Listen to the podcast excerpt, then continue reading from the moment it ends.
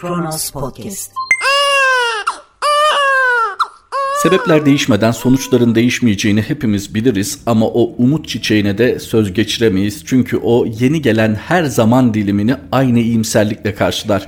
Biz de 2021'i böyle karşılamıştık. İyi şeyler olsun demiştik. Memlekete hukuk, adalet, huzur, barış gelsin demiştik. Fakat ilk gün aldığımız haberle bu iyimserliğimizin sahada çok da karşılığının olmadığını gördük. Merhaba 1 Ocak 2021 Cuma günün tarihi ve Kronos Haber'de Kronos gündemle birlikteyiz. Tepkiler savcılığa geri adım attırdı. Taburcu olduktan sonra ifadesini alacağız. Ankara Cumhuriyet Başsavcılığı Keçiören'de bir özel hastanede doğum yapan Hacer Yıldırım'ın lohusa halde gözaltına alınmak istenmesiyle ilgili açıklama yaptı.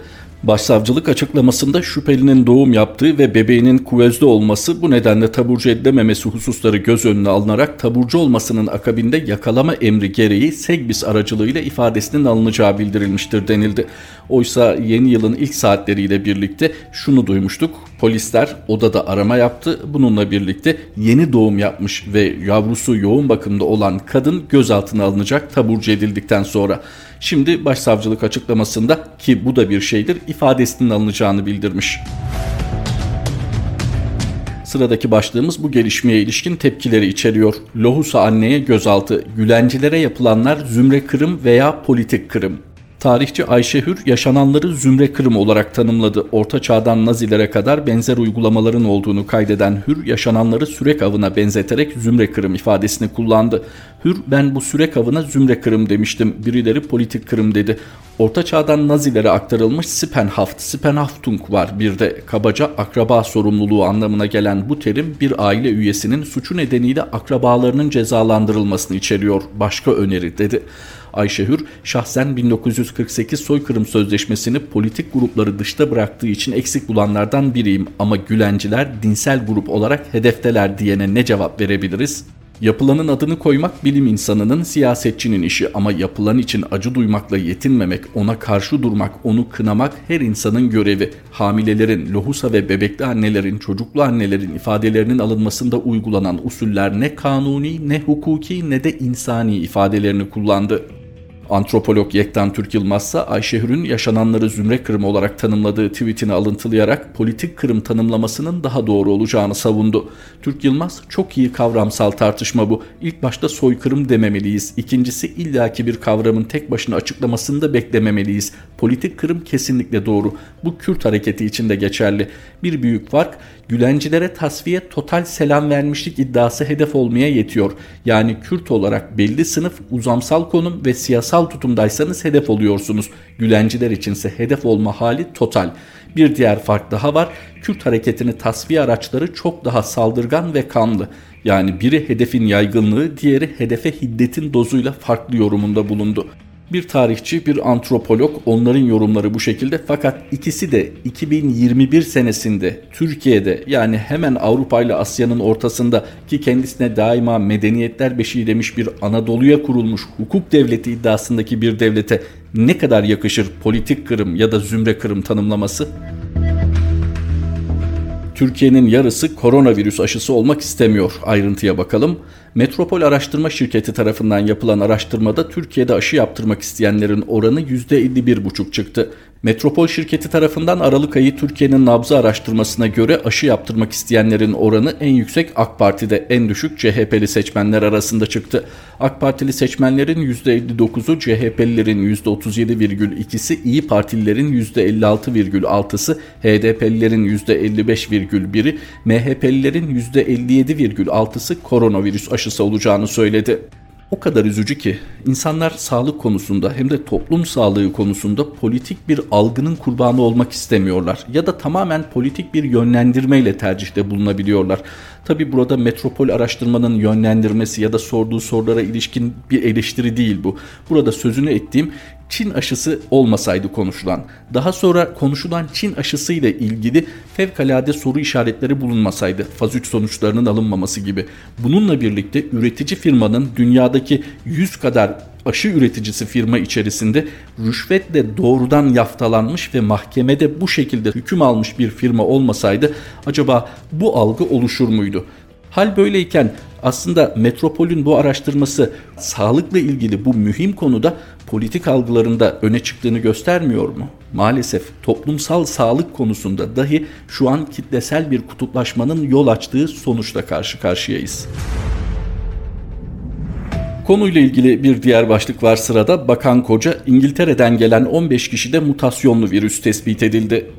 Sağlık Bakanı Fahrettin Koca İngiltere'den Türkiye'ye girişlerin tamamen durdurulduğunu belirterek İngiltere kaynaklı mutasyon sebebiyle yapılan incelemelerde bu ülkeden yurda giriş yapan 15 kişide mutasyonlu virüs tespit edilmiş ve kontrol altına alınmıştır dedi. Öte yandan Bakan Koca 4 gün önce yaptığı açıklamada gen mutasyonuna rastlanmadığını belirtmişti. Dünya Sağlık Örgütü'nden ilk onay Pfizer-BioNTech'in koronavirüs aşısına. Dünya Sağlık Örgütü BioNTech ve Pfizer'ın ürettiği koronavirüs aşısına acil kullanım onayı verdi. Dünya Sağlık Örgütü Profesör Doktor Uğur Şahin ve Doktor Özlem Türeci çiftinin yönettiği BioNTech firmasıyla Amerikan ilaç devi Pfizer'ın mRNA teknolojisiyle ürettiği koronavirüs aşısına acil kullanım onayı verdi. Pfizer-BioNTech aşısı Dünya Sağlık Örgütü tarafından onaylanan ilk aşı oldu. Pfizer-BioNTech aşısını onaylayan ilk ülke İngiltere olmuş. Daha sonra Amerika Birleşik Devletleri ve Kanada'da da bu aşıya kullanım onayı verilmişti. Konuyla ilgili yine bir diğer başlık var hemen ona geçelim. BioNTech'ten stok uyarısı. Durum şu anda iyi gözükmüyor. Pfizer-BioNTech koronavirüs aşısını geliştiren Özlem Türeci ve Uğur Şahin Der Spiegel'e verdikleri demeçte diğer koronavirüs aşıları da onay alana kadar stok sorunu yaşanabileceğini belirterek şu anda durum iyi gözükmüyor, tedarikte bir boşluk yaşanıyor çünkü piyasada onaylanmış aşı eksikliğinden kaynaklanan boşluğu kendi aşımızda doldurmak zorundayız dedi. Şahin açıklamalarında virüste yaşanan mutasyona da değinerek aşımızın bu yeni koronavirüs türünü etkisiz hale getirip getirmeyeceği konusunda testlerimiz sürüyor ve yakın zamanda daha kapsamlı sonuçlar gelecektir dedi. Tüm bu başlıkları alt alta topladığımızda koronavirüs salgınına ilişkin şöyle bir sonuç ortaya çıkıyor.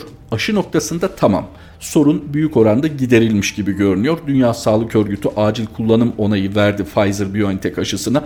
Bununla birlikte kimi ülkeler ki batı ülkeleri olduğunu belirtelim acil kullanım onayı vermişlerdi kimi aşılara zaten. Bu aşıların hızla geliştirileceği hali hazırda laboratuvar çalışmalarından biliniyor. Stok konusunda da Pfizer-BioNTech aşısını geliştiren Profesör Doktor Uğur Şahin ile Doktor Özlem Türeci'nin Der Spiegel'e verdikleri demeçten şunu anlıyoruz.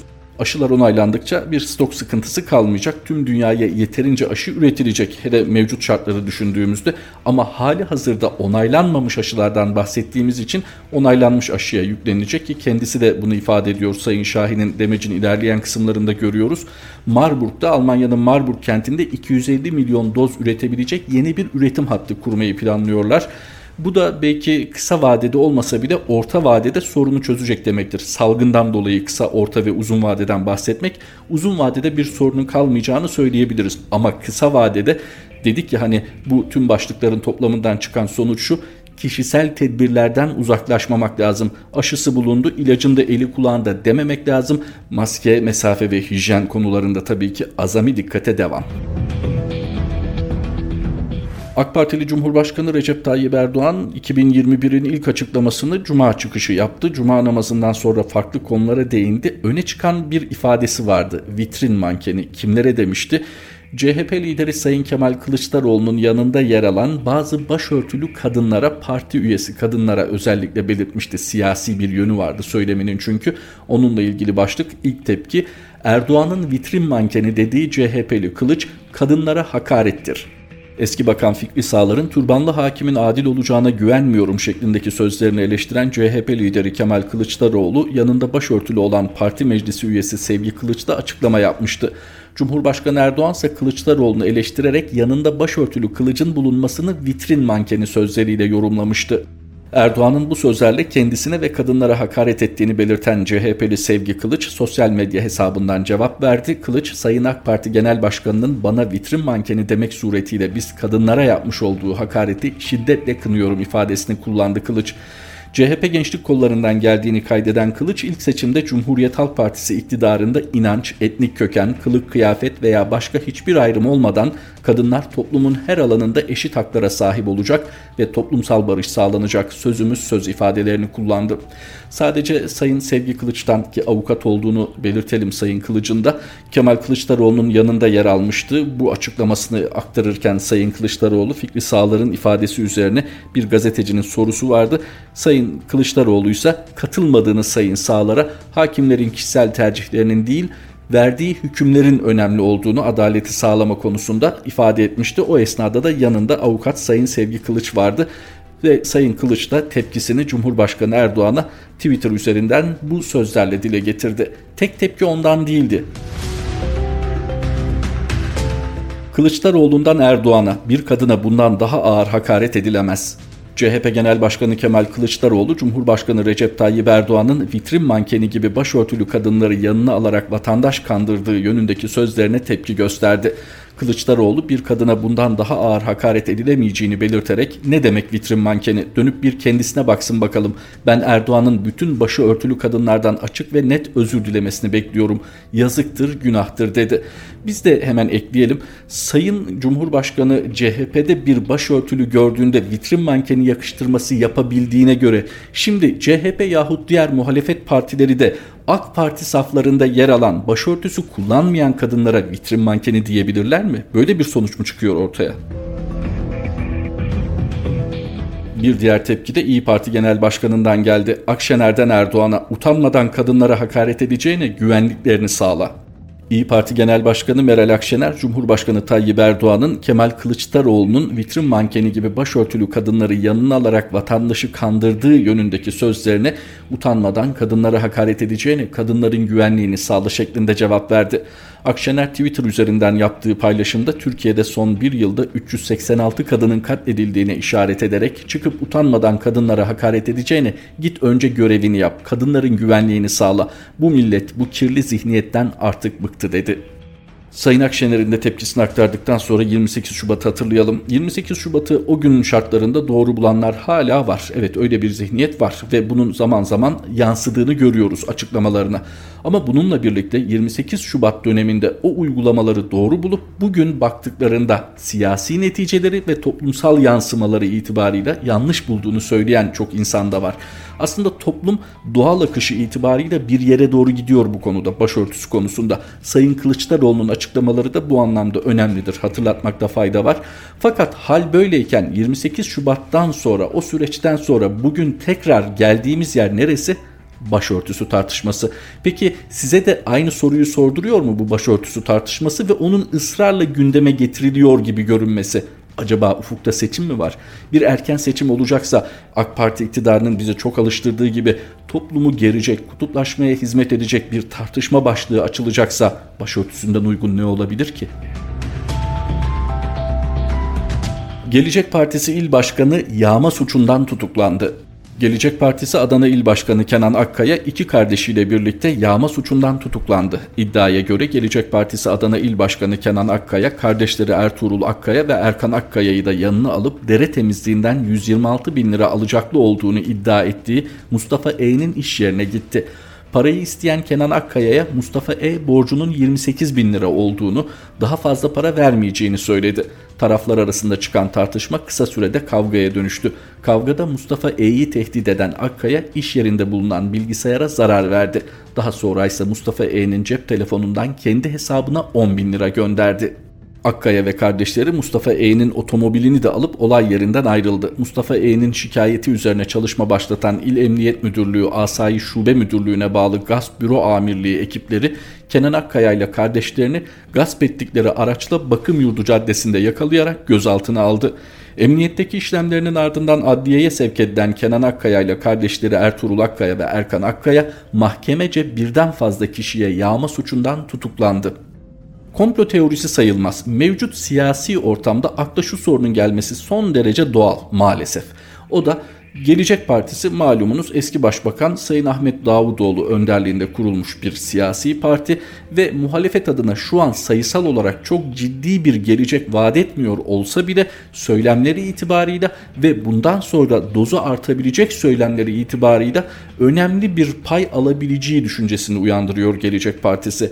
Keza Deva Partisi'nde bu babda sayabiliriz. Peki bu partiye ilişkin bir şeyler yapılacaksa ne yapılabilir? Doğrudan Sayın Davutoğlu'na hedef alacak yaklaşımlar sıkıntılı olabilir. Daha büyük tepkiye yol açabilir.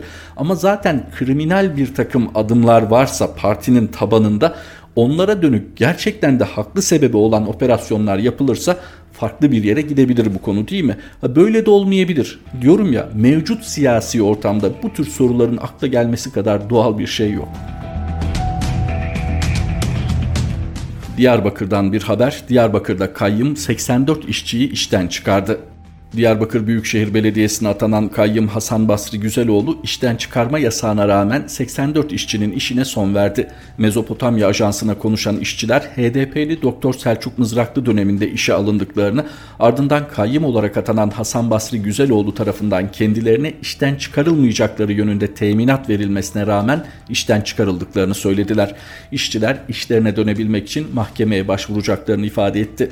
Salgın döneminde hükümet bir takım genelgelerle bunu bir zemine oturttu mu? Yani işten çıkarma olmayacak. Tabi bununla birlikte malumunuz bir takım farklı düzenlemelerle de işvereni rahatlatıcı adımlar atıldı belki gerekiyordu ayrıca tartışılır. Ama kayyum kim adına orada bulunur? Malumunuz devlet adına orada bulunur. Fakat kayyum devletin koyduğu kurallar ortadayken ona muhalefet ederek işçileri işten çıkarıyorsa ki parantez içinde belirtelim bunun belki siyasi değil ama hukuki kılıfı da hazır olabilir. Kime güvenebilir bu durumda emekçi? Yani özel sektöre nasıl güvenecek?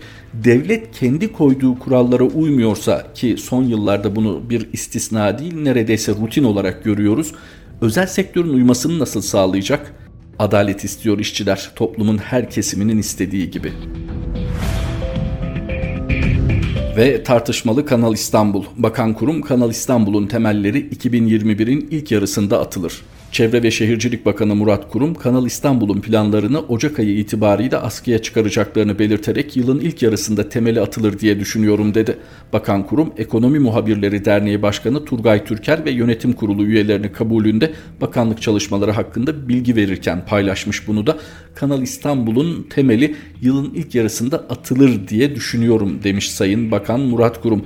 Kanal İstanbul'un tartışmalı olduğunu belirttik. Bu proje tartışmalı çünkü her şeyden ama her şeyden önce milyonlarca yılda oluşmuş bu doğanın, oradaki yapının, oradaki sistemin, oradaki ekolojik düzenin bu kadar kolayca bozulmasına nasıl izin verilebilir? Gerekli mi? Hayati mi? Ortada hemen yanı başında bir boğaz var zaten Karadeniz ve Marmara Denizi arasındaki bağlantıyı sağlayan. Hepimiz biliyoruz ki bu bir rant projesi. Hükümet de bunun bir rant projesi olduğunu inkar etmiyor. Tüm inkarlarına rağmen son kertede inkar etmiyor. Bir artı değer yaratmaktan bahsediyor projeyle ilgili. Fakat bakın bu artı değeri yaratırken şu ana kadar bölgedeki emlak hareketlilikleri üzerinden çok rahat anlaşılacağı gibi siz belki de bir takım insanlara haksız kazanç sağladınız. Bu çok açık. Bu mutlaka bir yargılamanın konusu olacak. Şu an güç sizde ve bu konuda bastırıyorsunuz. Ama lütfen oradaki ekolojik düzeni düşünün. Oradaki tabii dengeyi düşünün. Artı eksi hesabına girecek olursak işte Panama kanalı, Süveyş kanalı gibi bir takım yapay kanalları biliyoruz ya onların ne kadar büyük faydalar sağladığını, küresel ölçekte ne kadar büyük faydalar sağladığını biliyoruz. E yanı başında boğaz olan, tabii boğaz olan bir yerde niçin yapay bir kanal açıyorsunuz? Rant için. Başlarken iyimserlikten, umuttan bahsetmiştik ya. Peki halkın durumu nasıl dersiniz? Halk karamsar. %65'i ülkenin kötüye gittiğini düşünüyor. Metropol Araştırma Şirketi tarafından Aralık ayı Türkiye'nin nabzı araştırmasında Türkiye'nin nereye gittiği sorusuna cevap arandı. Kamuoyunun yaklaşık %65'i Türkiye'nin kötüye doğru gittiğini düşünüyor. Bunun da son 5 yılda ölçülen en yüksek karamsarlar oranı olduğu belirtildi vatandaşlara yöneltilen genel olarak düşündüğünüzde Türkiye iyiye doğru mu gidiyor yoksa kötüye doğru mu gidiyor sorusuna iyiye gidiyor diyenler %21,7, kötüye gidiyor diyenlerin oranı ise %64,8 olarak tespit edildi. Umutla başlamıştık. Umut yeşerten bir haber olmasa da bir kadın, yeni doğum yapmış bir kadın, bebeği yavrusu henüz yoğun bakımda ve taburcu edilmesi bekleniyordu bu kadının polis tarafından gözaltına alınmak üzere. Fakat gelen tepkiler üzerine olsa gerek başsavcılık açıkladı. ifadesine başvurulacak taburcu olduktan sonra. HDP Kocaeli Milletvekili Sayın Ömer Faruk Gergerlioğlu duyurdu. Polis de artık lohusa kadının kapısında beklemiyor. 2021 Türkiye'sine hoş geldiniz. Böylece geldik ilk 2021 Kronos gündeminin sonuna. Kronos Haber'de tekrar buluşmak üzere. Hoşçakalın. Kronos Podcast